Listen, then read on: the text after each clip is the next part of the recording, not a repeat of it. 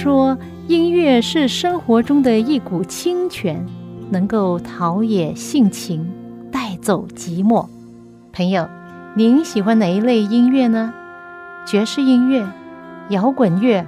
乡村民谣、小调，还是古典音乐呢？今天我要介绍给你的很特别的音乐，就是基督徒的诗歌。这些诗歌更能够表达出人性本质里面的良善，对爱与被爱的向往，对人与人之间和人与上帝之间最真诚的感觉。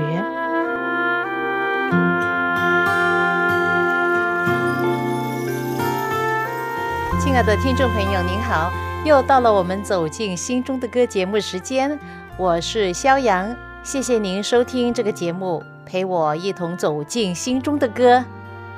最近我跟家人在讨论的时候，有一个话题就牵连到了种族歧视方面，因为我们身在美国嘛，所以免不了会谈到这方面的事。每一天发生的事就在我们身边。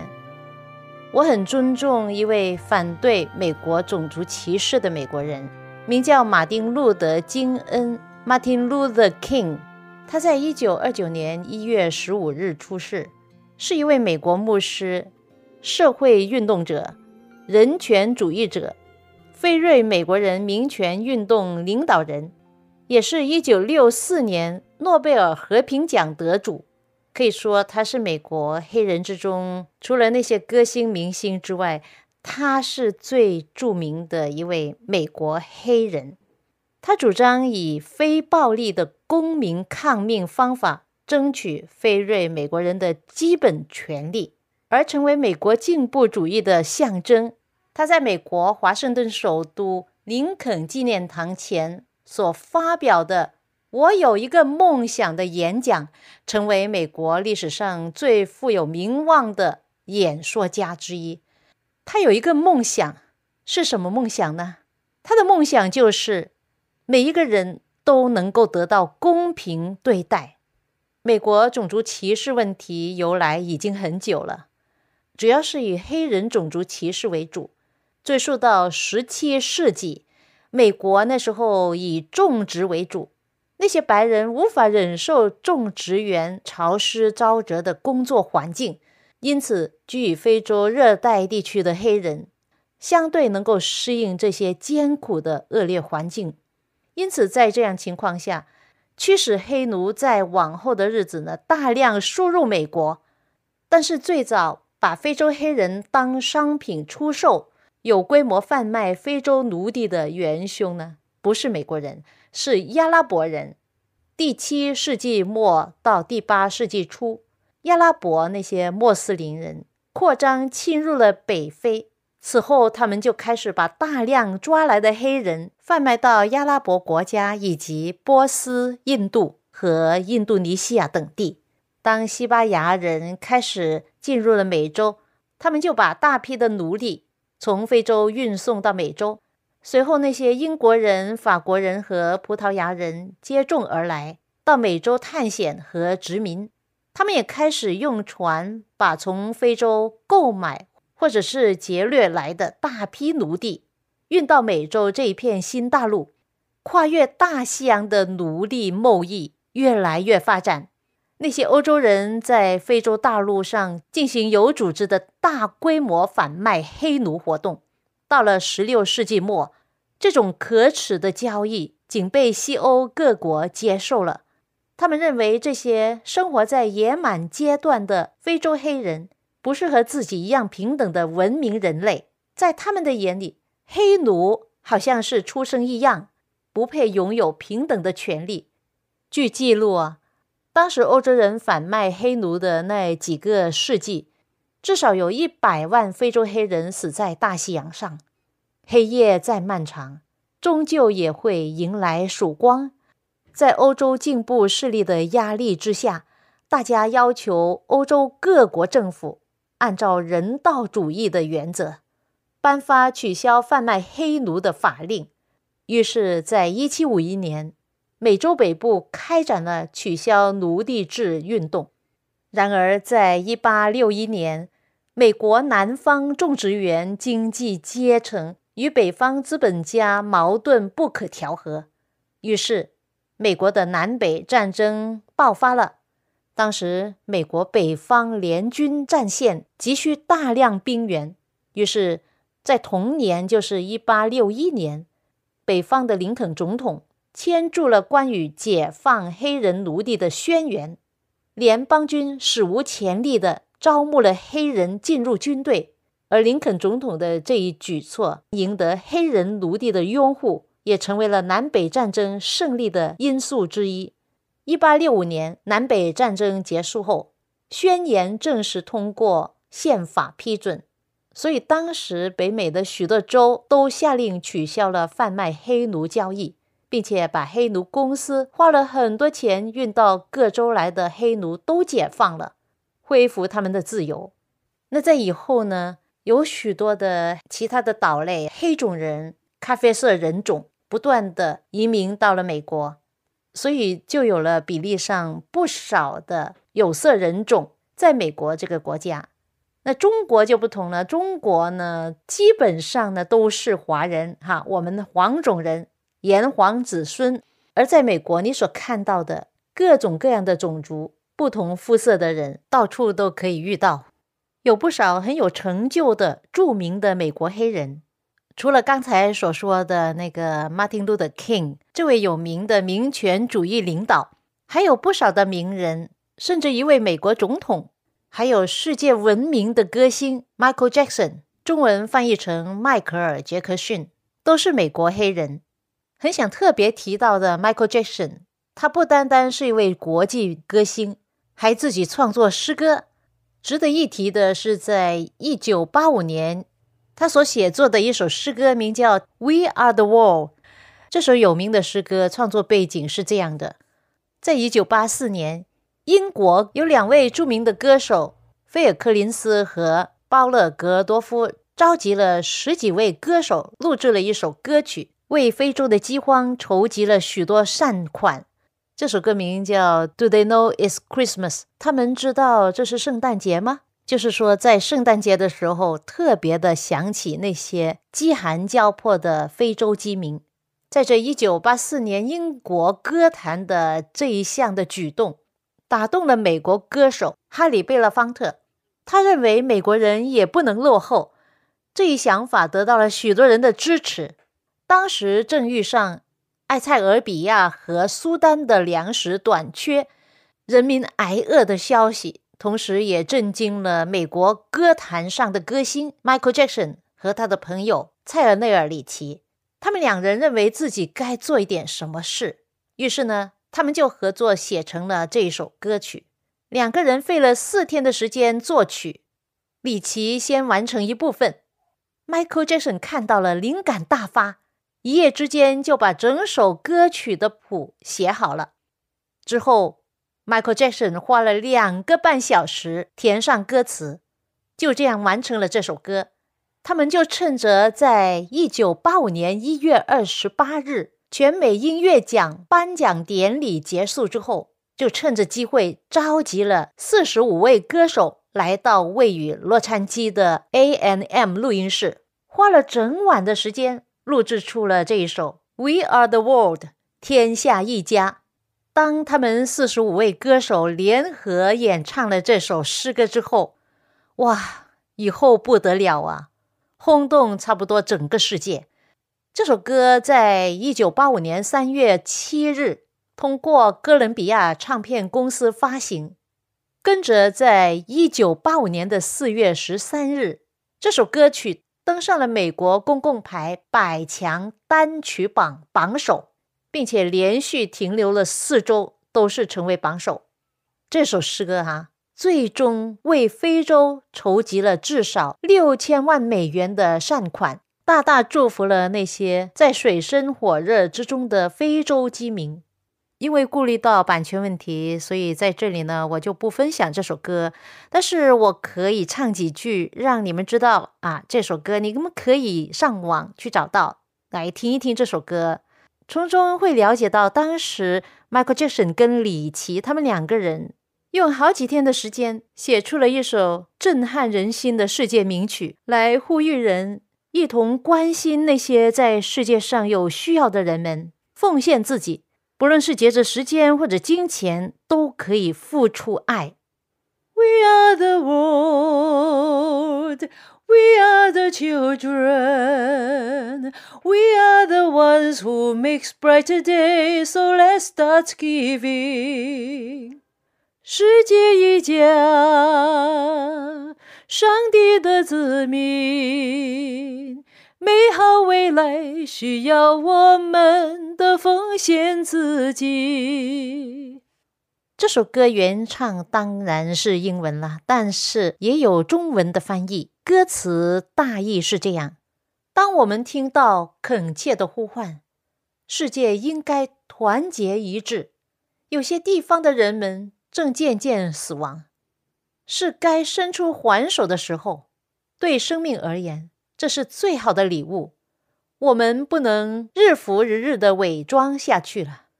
我们都是上帝的大家庭之中的一员。事实上，我们需要的就是爱。四海一家，我们都是上帝的子民。创造美好的未来要靠我们。我们真的可以创造更好的明天。献出你的心，他们就会觉得有人关心，他们的生活才能更坚强、更自由。如同上帝借着把石头变成饼这件事，我们都应该伸出援手。所以，让我们开始奉献自己，这是我们所做的抉择。We are the world， 正是天下一家。四海皆兄弟，如果人人都献上自己，付出爱关怀，那么这个世界是多么的不一样。刚才提过，这首诗歌筹得了善款6000万美元，这些善款有90%被用于非洲的生育控制、粮食生产等方面，剩余的10%被用于解决美国本土的饥饿、露宿者的问题。在这些善款的帮助下，非洲的70多个生产产业好转起来，包括农业、渔业、林业等等。这首诗歌被用在不少的筹款善事上，比如说在2010年的1月12日，海地发生了7级大地震，造成了22万多人死亡。当时美国有85位歌手在同年的2月份进入录音室，重新录制了这首歌，为海地救灾筹款。另外有50多名拉丁歌手一同录制了西班牙语版的 We Are The World。 这首诗歌所得的收入被直接捐献给天下一家基金会，以资助海地人民重建家园。哇，朋友，你看看音乐的魅力是多么强大！我们真的应该要好好的使用上帝所给我们的音乐，为造福他人，也为传扬上帝爱的信息所用。今天全球人民在对抗新冠状病毒，针对这事的不少的诗歌也在先后出炉。圣经说，万事都互相效力，叫爱上帝的人得益处。全球每个人都面临着这个病毒的袭击，想起来很可怕的，但是每一个人都需要彼此的看顾。从中我们看见许多彼此关顾、彼此支援，也听到不少动人的故事。比如说在欧洲的一间医院，2夫妇都是医生，他们极力救人之中，自己染上了新冠状病毒而身亡了。真是爱的奉献呢！我们大家都是地球人，同一个地球，同一个天空。我们的生命就好像花和蝴蝶，彼此之间互相依偎，才会更加美丽。总得需要有人响应上帝的呼召，而发起爱的行动。虽然这世界充满了罪恶、黑暗、暴力，还有疾病、不公平、种族歧视，但是在上帝的眼中，我们都是他的孩子。想象一下，我们的天父上帝在高天之上看着我们这些地球人，整天的打打杀杀，彼此伤害，他的心有多痛啊！他多么希望世上每一个人都能够悔改，认识他，归回他的爱和救恩之中，这就是他爱的心意。但是在世界上又有多少人能够领会到我们天父上帝这爱的心意呢？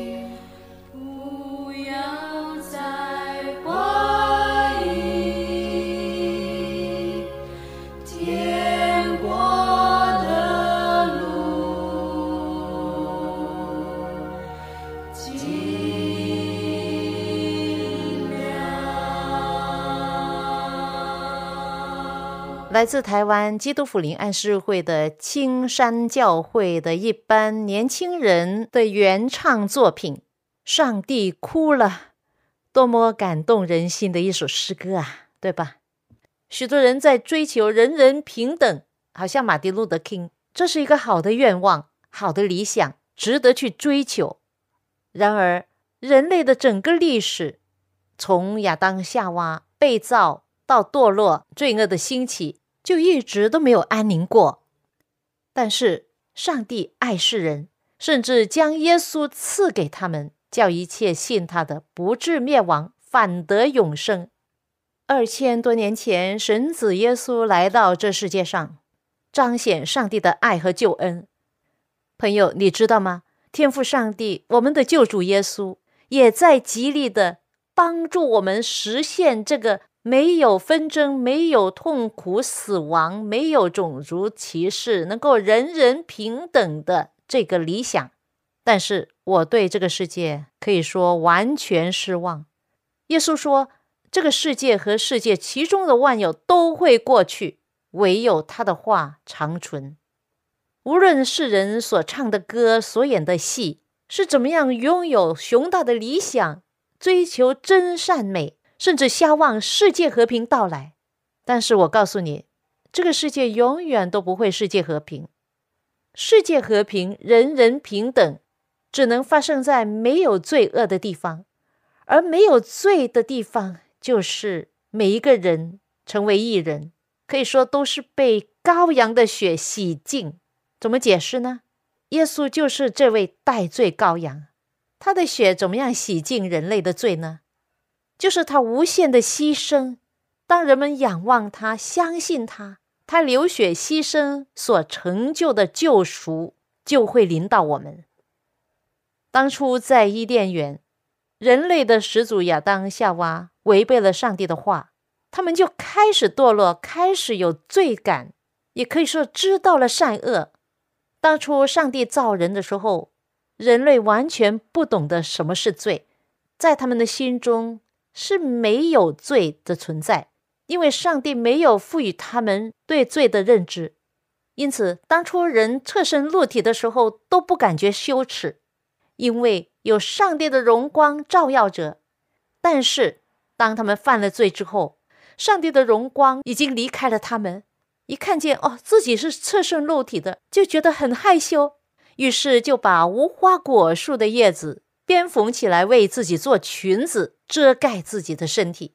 这是记载在圣经创世纪的第3章第8节，说天起凉风的时候，那人和他的妻子，就是亚当夏娃，听见上帝在园中行走的声音，就藏在园子的树林中，躲避上帝的面。上帝来找他们，呼唤说：你在哪里呀？其实上帝无所不知，上帝对他们了如指掌。但是这时上帝要他们认识自己是到底做了什么事。当时亚当就回答说：我在园子中听见你的声音，就害怕，因为我赤身露体，就藏了起来。上帝就说：谁告诉你你是赤身露体呢？难道你吃了我所吩咐你不可吃的那树上的果子吗？这里很清楚让我们知道，他们违背了上帝的话，吃了禁果，结果就知道了罪恶，认识了罪恶，他们的眼睛就看见罪恶，也知道羞耻，以前是不知道的。跟着他们俩就彼此推卸责任，彼此指责对方，这是他们以前是不懂得这样做的，这是犯了罪之后才有的言行。男的说：上帝啊，你所赐给我的和我在一起的那个女人啊，把那树上的果子给我吃，我就吃了。然后女人就说：那是蛇欺哄我，我就吃了。他们一个推一个，推到引诱夏娃吃禁果的那条蛇身上。这就是罪恶的起源。魔鬼撒旦附在这蛇的身上，利用蛇的身体向女人说话。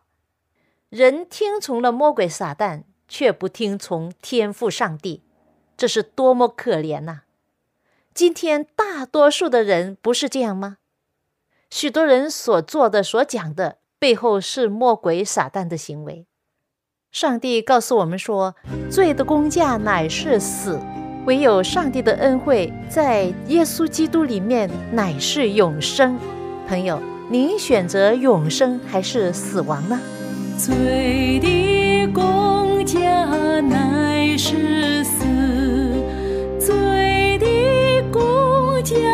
乃是死，罪的工价乃是死，乃是死。唯有上帝的恩赐，在我们的主基督耶稣里，乃是永生，